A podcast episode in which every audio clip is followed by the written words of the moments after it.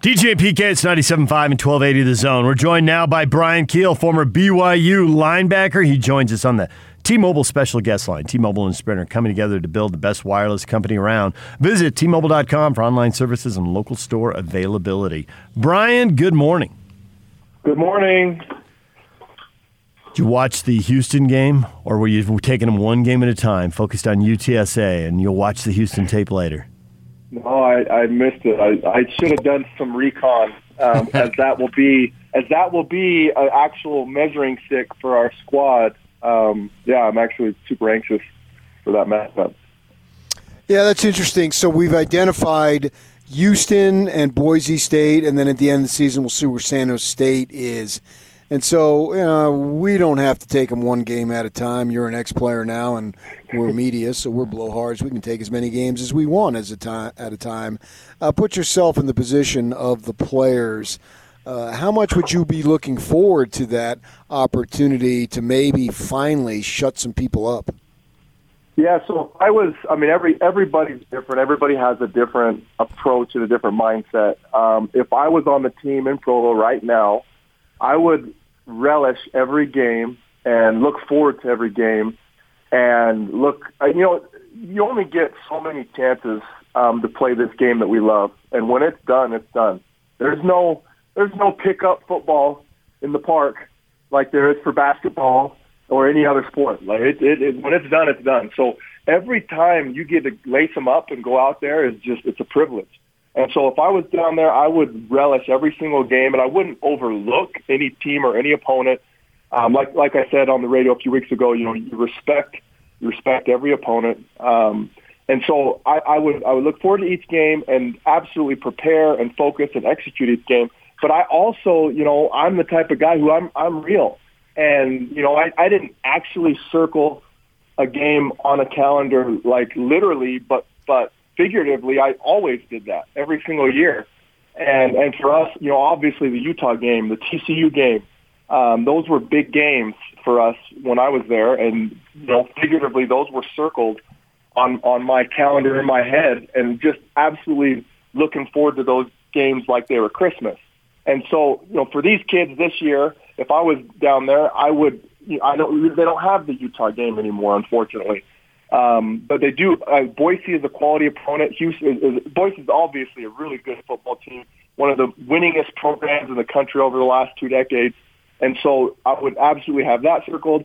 Houston has been a quality team.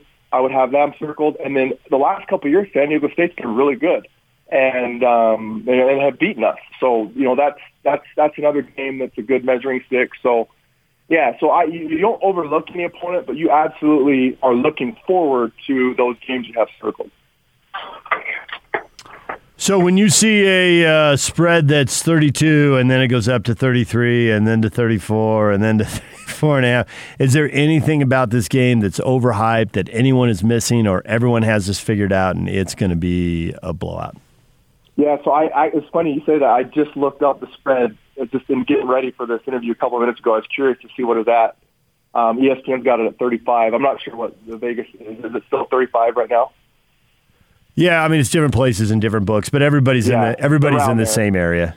Okay, yeah. So and that's that's huge. I mean that's a monster spread. Last week was 24, and um, I'm not a sports gambler or anything like that, but I I looked at the spread last week and I mentally I said I was I'm taking I'm taking 24. I'm taking BYU plus 24, and and um, and you would have paid out on that one. And and then looking at it today, you know, if I was a gambling man, um, plus 35, I'll take that. I'll take that. It's a huge spread, um, but I'll take it. These guys are executing at such a high level, and they're such a good team. Um, I'll take it. I think you know, it, it is what it is. It, it's a lesser opponent, and you know, we are supposed to beat them. And the way we've been playing, the way we have just absolutely been dominating every facet of the game, um, I think it's just going to be another another one onto our road, you know, of a great season. If you're on this team this year, and invariably and undoubtedly you hear what's being said, good and bad, would it bug you that people are running around saying, "Yeah, they're playing high school teams"?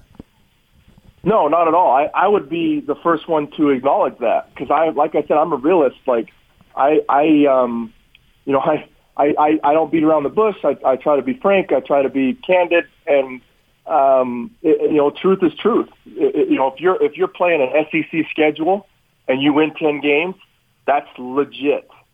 If if you're playing a schedule full of opponents from lesser conferences, um, you know, directional schools and the like, and you win ten games, that's still a good season, but it's not like winning 10 games in the SEC. I mean, it's just, it is what it is. And so if I'm on the team and I it wouldn't bother me at all, I, you know, it, it, I would be proud of what they've done and, and what I would have done if I was on the team because we've done what we're supposed to do.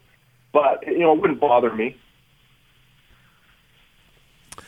So, one thing you're going to watch this game for that will be interesting, that will help uh, help you get dialed in on the Houston game. One thing they have to improve at. Anything. Um, so I, I think the one big thing that I noticed from the last game, just their first touchdown, the tackling was just atrocious. And our tackling has actually been pretty good this year.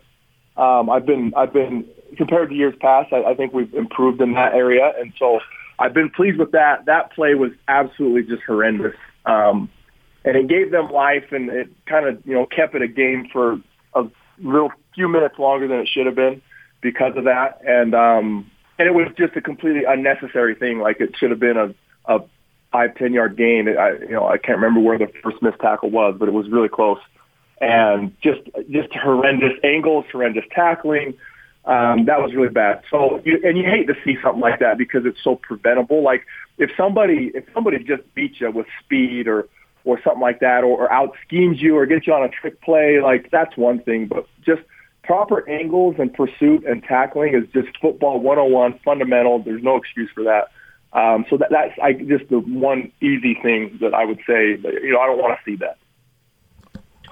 Now, I'm thinking BYU really needs a breakout season for recruiting purposes in terms of this is why you need to come to BYU. And I, I go back to your time you know, you had the religious connection, and that's always going to be there. But I think that kids want more than that's very important. But in terms of the elite players, they want more than that. And when you played, you know, it was an obvious choice to go there because Utah wasn't in the Pac 12. I think your program at the time had a little bit higher profile than the non conference. You could play bigger opponents and get bigger opponents to come into Provo than Utah could. And that's obviously flipped. BYU can still get those big opponents, but Situation is flipped. So I think that they need this season to give players a legitimate reason to come to BYU beyond the religious aspect, which is very important. And that's why I think that if you've got them both, then they can help get back to where they were. What do you think about that? Yeah, I, I agree. So, for, yeah, and you, you hit the nail on the head. So I, I was always going to go to BYU, partly because of the religious aspect of it. But even, I mean, that wasn't really the main thing. The, the main driver was my family happened to be BYU fans. And so, you know, we grew up with season tickets. I went to all the games. And so, you know, it just built in. Like I was going to go there. Um, but the, the, aside from that, like when I was getting recruited, BYU still had that aura. And coming out of the 80s and 90s, they just they had that because of the track record that they, which was a recent track record, and now that track record is it's, old. And unfortunately, you know, the last 15 years. We they haven't produced. Well, I guess last 12 years. They haven't produced the same, and they haven't they haven't had the same on-field success. You know, um, finishing ranked, winning winning the the marquee games. You know, 10 win seasons, haven't beat their rival in a decade. Um, just a, a list of, of accomplishments that they haven't done um, over the last 12 years, and and in a sense, and then also being independent and, you know, they haven't made it in all these years. We still haven't made it to a New Year's Six Bowl. And so those are things that we haven't done, and they're failures on us. And obviously, you know, recruiting stuff and the honor code and all that stuff. But you know, we, we still we could have we could have made more with what we have, and we haven't. And so that aura is it's not the same as what it was. And how how do you get it back? It's not like it's lost forever. I mean, you can get it back just like we, we, we earned it and built it up before. And, and you, you, you, you hit it exactly. It, it's by winning. Winning solves all problems. It solves recruiting problems. It solves money problems. I mean, just it solves everything. Just win. Just Al Davis, just win, baby. Um, and so, you know, for us to get that aura back, that edge back, you know, that that just that respect, that fear, you, you just got to win. And so this season is huge for that. And even it, lesser opponents or not, you go out there and win every game on your schedule. That's an accomplishment. I don't care who you're playing. That's still hard to do. And it's still, especially when you have a spotlight this year because of uh, not a lot of college football teams playing, especially in the West, you're, you're attracting eyes.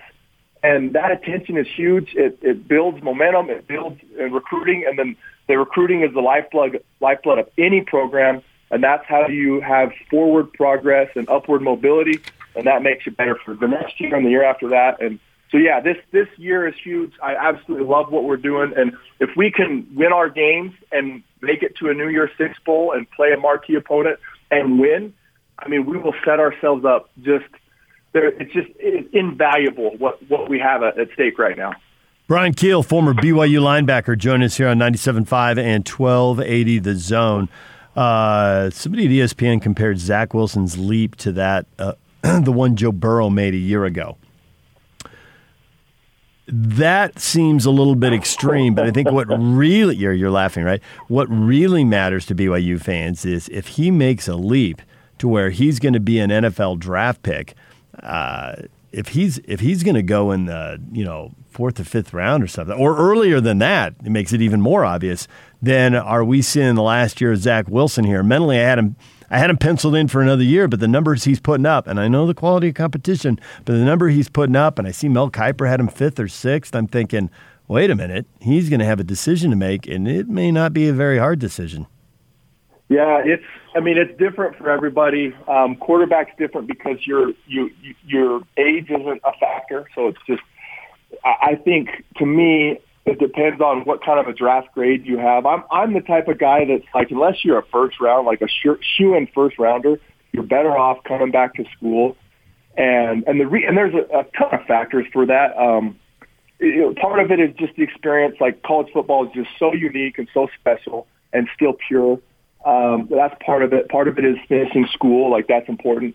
Um, and then a part of it too is just uh, none of that, but just developmental. Like you know, getting drafted in the second round versus getting drafted in the sixth round, there's no comparison for your your your pipeline success in the NFL. You know, second rounders have every chance to succeed.